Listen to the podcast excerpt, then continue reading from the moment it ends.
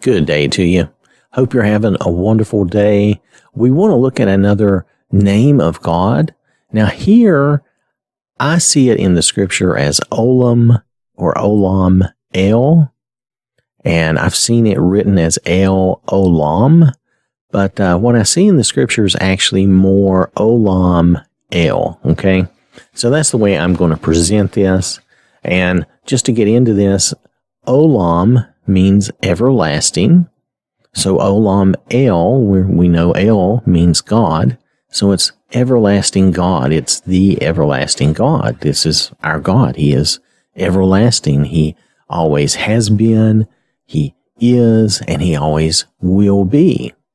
So for our first example here, we want to look at Genesis chapter 21 verses 32 and 33. And I just want you to see a little bit of the context here. Thus they made a covenant at Beersheba. So Abimelech rose with Phicol, the commander of his army, and they returned to the land of the Philistines. Uh, Philistines, I don't know why. Sometimes I want to say Philistines, but I think our more accepted way of saying that is Philistines. So sorry. Then Abraham planted a tamarisk tree in Beersheba and there called on the name of the Lord, the everlasting God. Now, here, where he says the everlasting God, that is Olam El.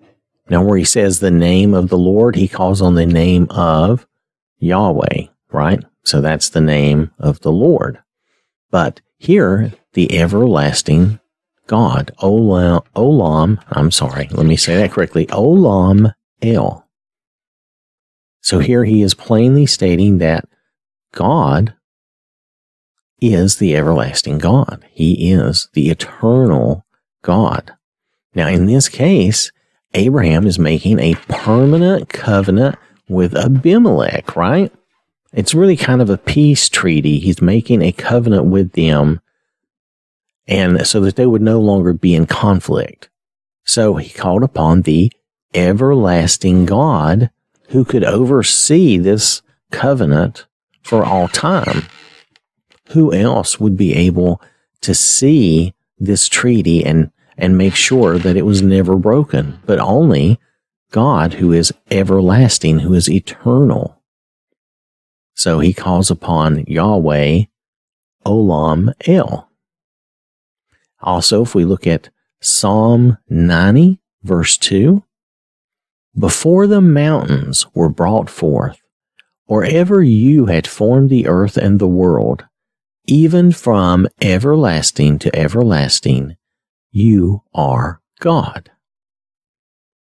Now, here, this is the way this is translated, but uh, what it says here is from Olam to Olam, El, you are God. From Olam to Olam, you are God. URL. So again, just saying that God is eternal before the mountains were brought forth, before he ever formed the earth and the world, God was already there in existence. He always has been, he is, and he always will be. He is everlasting and eternal. So, to kind of put that into some context for us, God is eternal while our problems, our issues are temporary. His love and his faithfulness never change. He's always here for us. We can always trust in him. He is with us now and will be with us in eternity. So he is Olam El. He is the everlasting God and he is always here for us and always watching over us. So I want to thank you for listening. Hope you have a wonderful day. May the Lord bless you and keep you safe. And remember, God loves you.